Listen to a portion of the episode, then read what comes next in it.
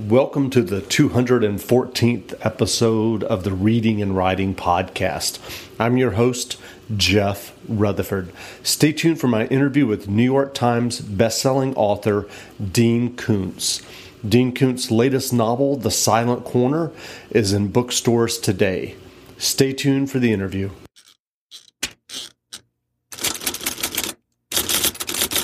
Well, welcome back to the Reading and Writing Podcast. My guest today is Dean Koontz, a writer who doesn't need an introduction at this point.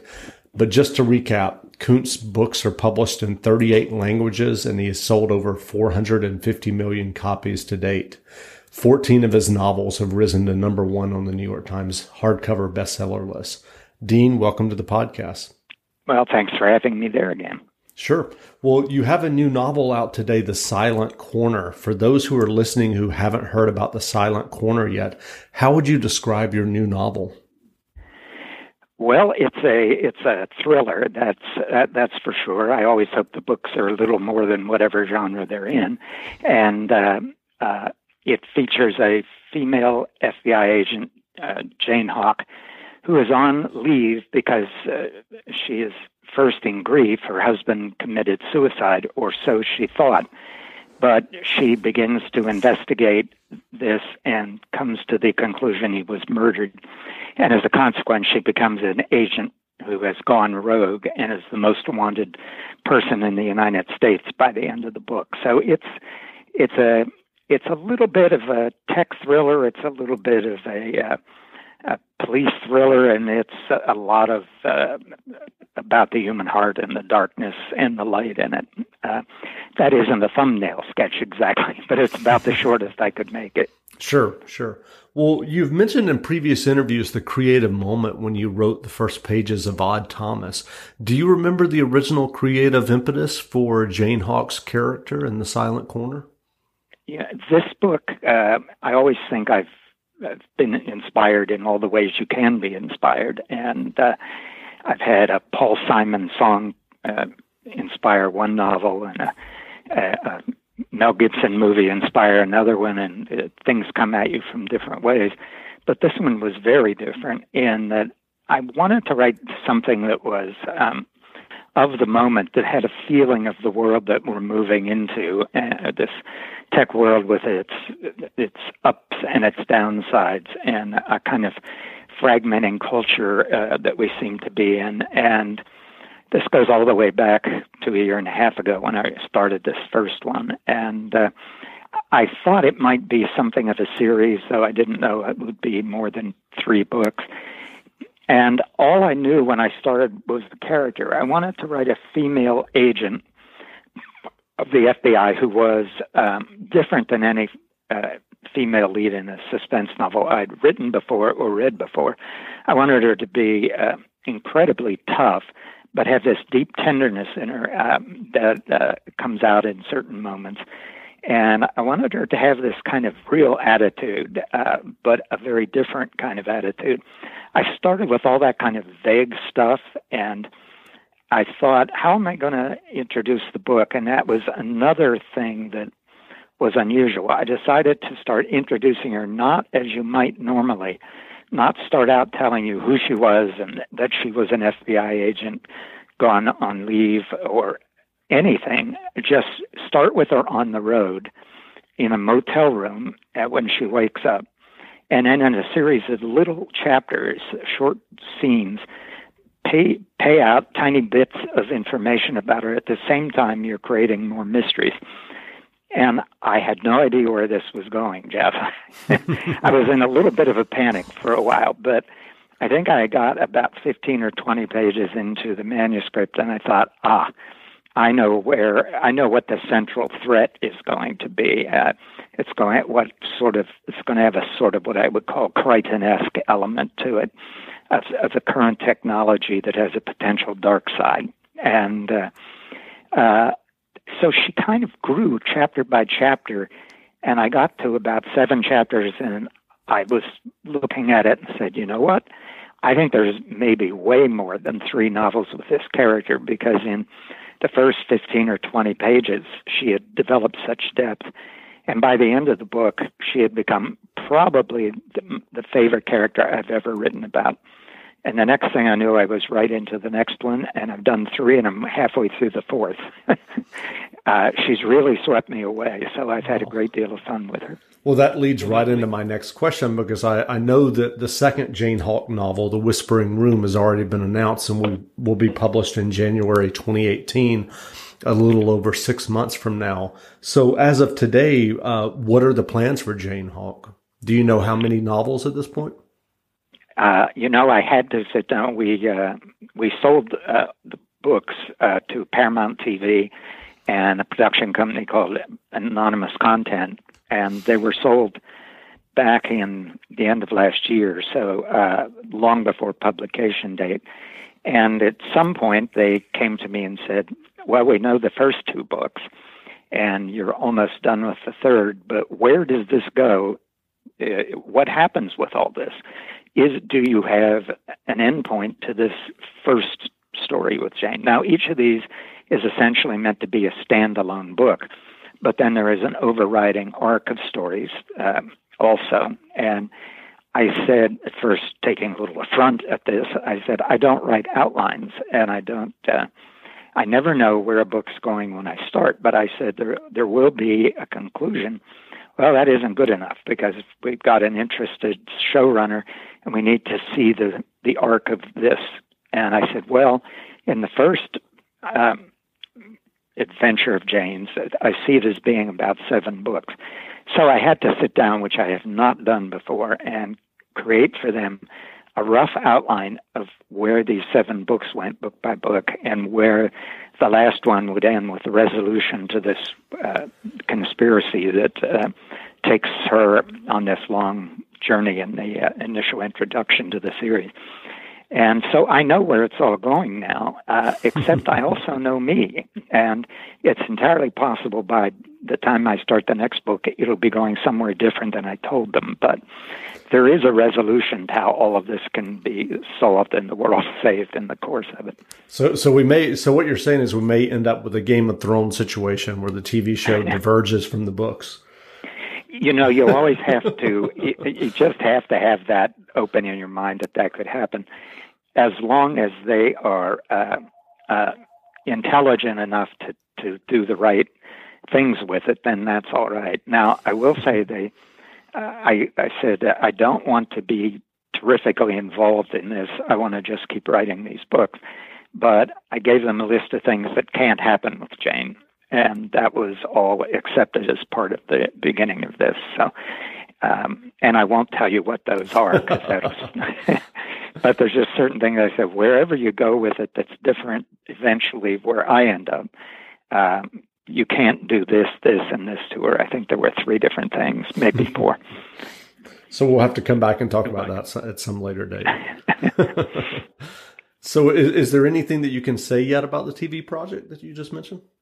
Not too much, except that uh, they they optioned all the books, not even knowing how many there'll be, and uh, uh, it's a, a lot of smart people who've made edgy but stylish stuff, and uh, so I'm I'm kind of confident I won't fall, fall into the wrong hands here. Uh, uh, but you know, I haven't had great luck with the film medium in the past, so this is so far looking like it'll be a change for the positive. That's great.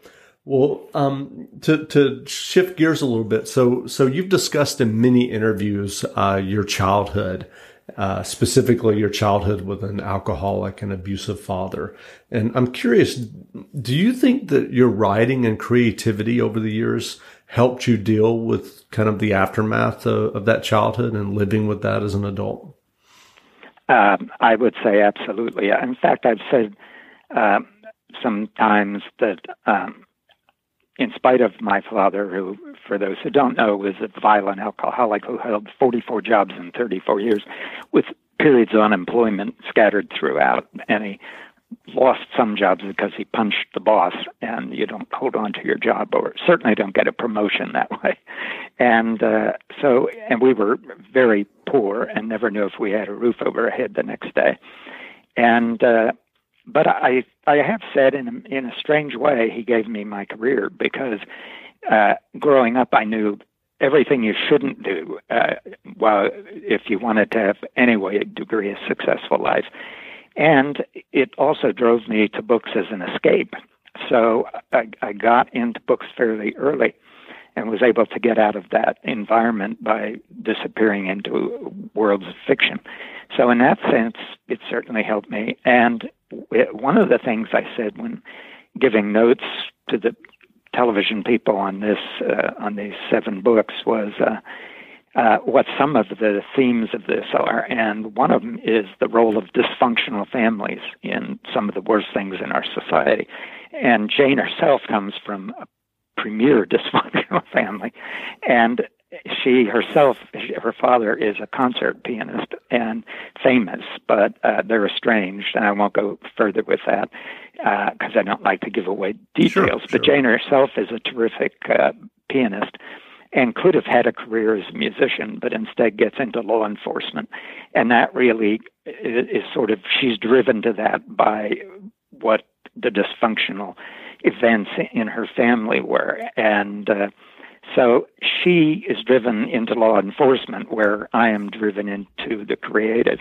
And uh, and in both cases, we can blame the father for uh, where we have ended up in the life uh, in our life path. And uh, so, yeah, I think it had a lot to do with where I've went creatively. It has a lot to do with the themes I touch upon in books, and uh, um, and in this particular book or this series, there's this this element of free will. It's some of the technology in this book is meant to take away people's free will. And uh, I, again, won't go too much further, but when you're living in an impressive environment, where as a child you have no power, uh, you you feel that your something's being stolen from you, uh, your your freedom and so forth. So that's a theme of the, this series too, and uh, I I can say that comes out of my childhood and cathartic. Uh, yeah, I uh, I suppose it is. If it wasn't to some degree cathartic after all I've written, I should try some other path, like uh, you know, therapy of one kind or another. Uh, so you just mentioned this idea of escaping into novels and escaping into fiction to deal with uh, your childhood. Do you ever think? Do you ever sit back and think about um, some of your readers doing the same thing with your novels? Uh, I get a lot of reader mail. Uh, uh, we get thousands of letters a year, and um, there is a, an element of that for sure. That and and especially when people find out you've had some sort of uh, background like that. When I wrote a little bit about it in uh, the memoir about our dog Trixie, A Big Little Life. Um, I just touched upon it lightly, and I started getting even more mail from people who come out of similar dysfunction and and wonder how you get past it and put it behind you. And one thing I sort of say to them is, uh, look, there's a thousand things you can say that therapists say. Are any of them helpful? I'm not sure they are, but I said one thing that helps me, uh, and I have said it to a number of people. Uh, look, uh, if if you uh, if you let all of that that happened to you in childhood become a thing that you can't let go of your entire life, if it shapes your entire life, then you let the bastard win. And is that what you really want? And it's kind of a, a kind of a hard way to put it, but it, it is exactly what helped me uh, because I was determined that it, all of that wasn't going to shape my life as his had been shaped. Sure. Well, some writers, when they've reached a certain level of success, tend to relax or not write as much. And you've written many novels. And as I mentioned at the beginning of this interview, you've sold millions and millions of copies of your novels. What do you feel drives your crea- creativity and passion in 2017? It's, uh, it comes back to, uh, first of all, if you love what you're doing, it, it isn't work. And it, I get up at the, well, now I'm trying to get ahead on a certain projects. And uh, so I'll get up at 4.30 in the morning and shower and take the dog out and get her a breakfast. And I'll be at my, be at the word processor by six in the morning and I'll work straight through till five o'clock. Uh, and I do that anyway, six days a week, sometimes seven, and it can get a little more intense than that right at the end of a book. And yet it isn't work to me because I'm having so much pleasure in it. And that pleasure comes out of all these years of challenging yourself. Uh, now, one of the things that I've always had trouble with publishers is I have not always done the same book twice in a row. I I will move to different genres. I'll, I'll blend genres in different ways. And publishers, if something works, they want you to stay with it and do the same thing over and over and over. I've never been comfortable with that. Um, and as a consequence, however, I've I've fallen in love with storytelling, I think, in a different way than I would have if I had done the same thing over and over. I've written so many different types of books, uh, and each one is a challenge. And if you meet the challenge with some level of success, now whether the reader or the critics think so is another issue, but if you feel comfortable, you've reached a certain level, then that motivates you to keep trying new things. And you get to my age and my point in life and you're writing for entirely different reasons. You're writing now for the love of the writing, and I write for the love of the language. The English language is absolutely beautiful and offers so many possible stylistic opportunities that um, I'm never uh, never going to be able to experiment and use all of them. So that's what keeps me going. Just sort of the fun of sitting here and a and a scene goes really well. There's a scene in Whispering Room I won't say what it involves, but it comes late in the book, and it's a terrifying sequence with Jane where she's going after this billionaire who lives at the top of this building, and the floors on both sides of the floor he lives on, uh, the floor above him and the floor below, are complete security floors. And there's something on one of those floors that she has to go through. And it's when I got to it, I thought, uh, when the idea hit me, for what she was going to have to face there. I thought, now, is this jumping the shark? Is this so far over the top? And I looked at it and thought about it, and I thought, if you bring to it a certain style in the telling of it, a certain uh, very richness of imagery and so forth, it'll work. And I wrote it, and it's the scene in the novel that everybody in my publishing life is reacting to the strongest. Uh, so that's the kind of satisfaction you get uh, after you've been at it this long, and it's the fun of seeing if you can pull it off. Great. Well, given your years of writing fiction, is there any core advice that you would offer someone who is trying to write their own short stories or novels?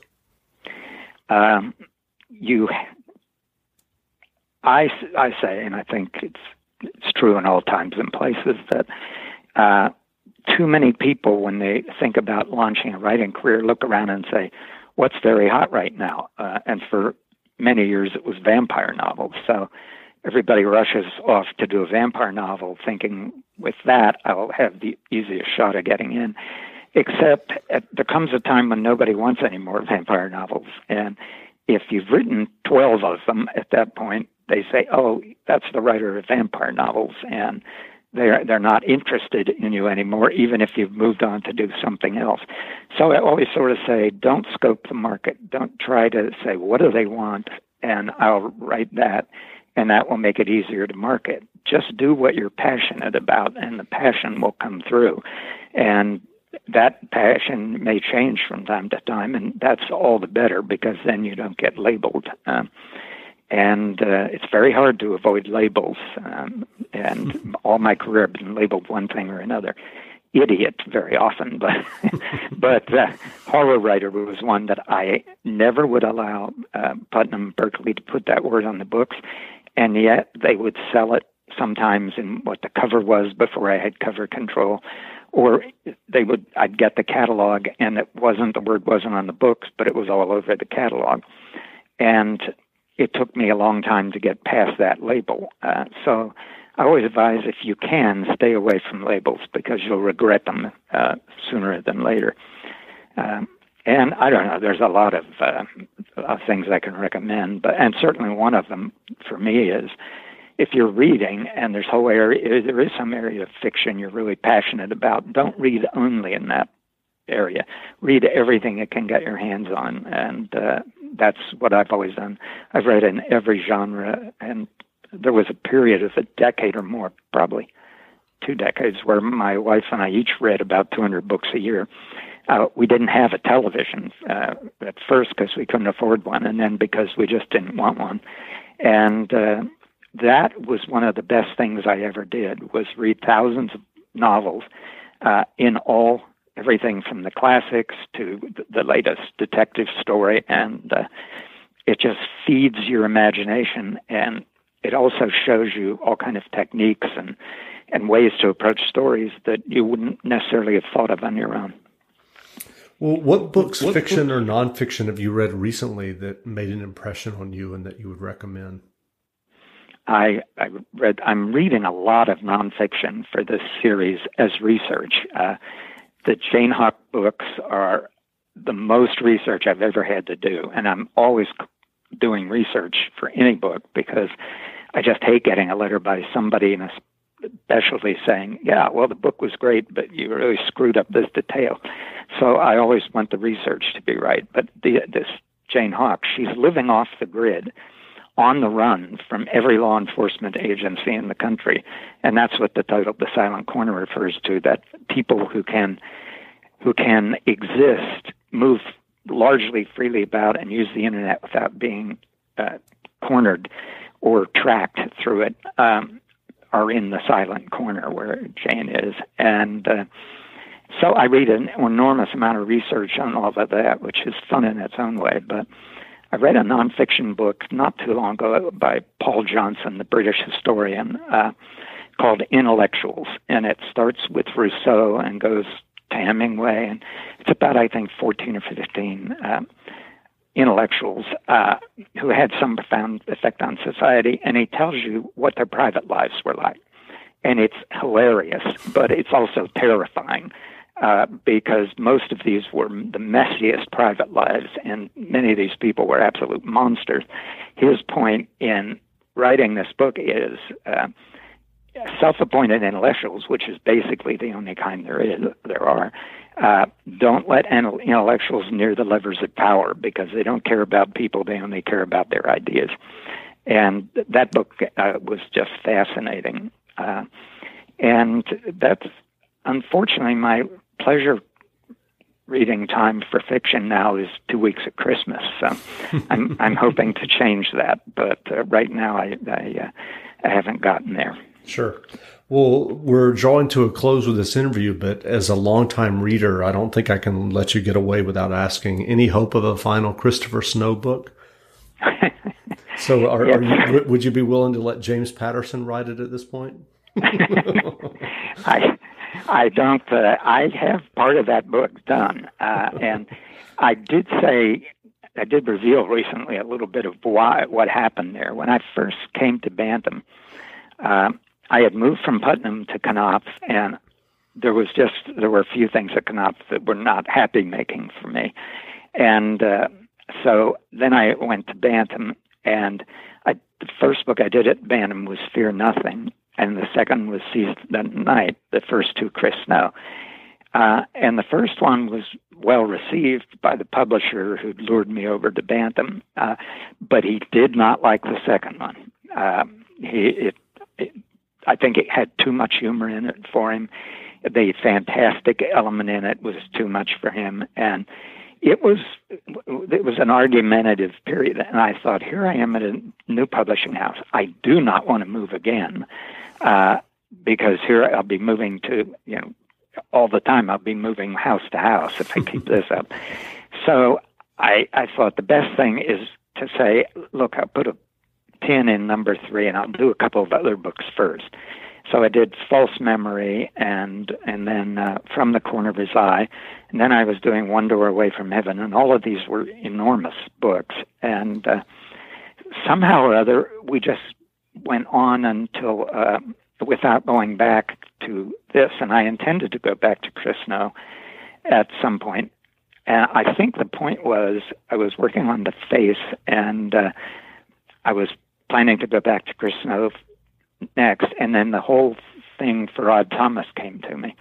well, there went the, the series for eight books, and pretty soon I was so far away from Chris Snow, and one new idea after another was coming. But I have about half that book done, and have had half done for a long time, and I do not have that that publisher uh, is gone now, and I'm still at the same house, but there's a different publisher. So, and I think they would be enthusiastic about my finishing the um, the Chris Snow trilogy. So, it will happen if people are patient. The only thing is, it just don't die on me. if you just stay alive, sooner or later that book will be there.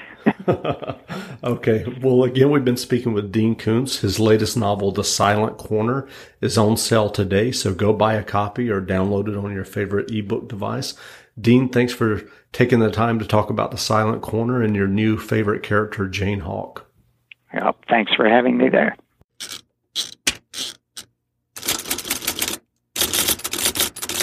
Save big money on your outdoor project now at Menards. We have everything you need to keep your outdoor power equipment running smooth so you can keep that lawn in tip top shape or enjoy some time on your boat. Right now, all FVP, lawn and garden, and marine batteries are on sale through May 5th. Check out our entire selection of FVP batteries today and view our weekly flyer on menards.com for more great deals.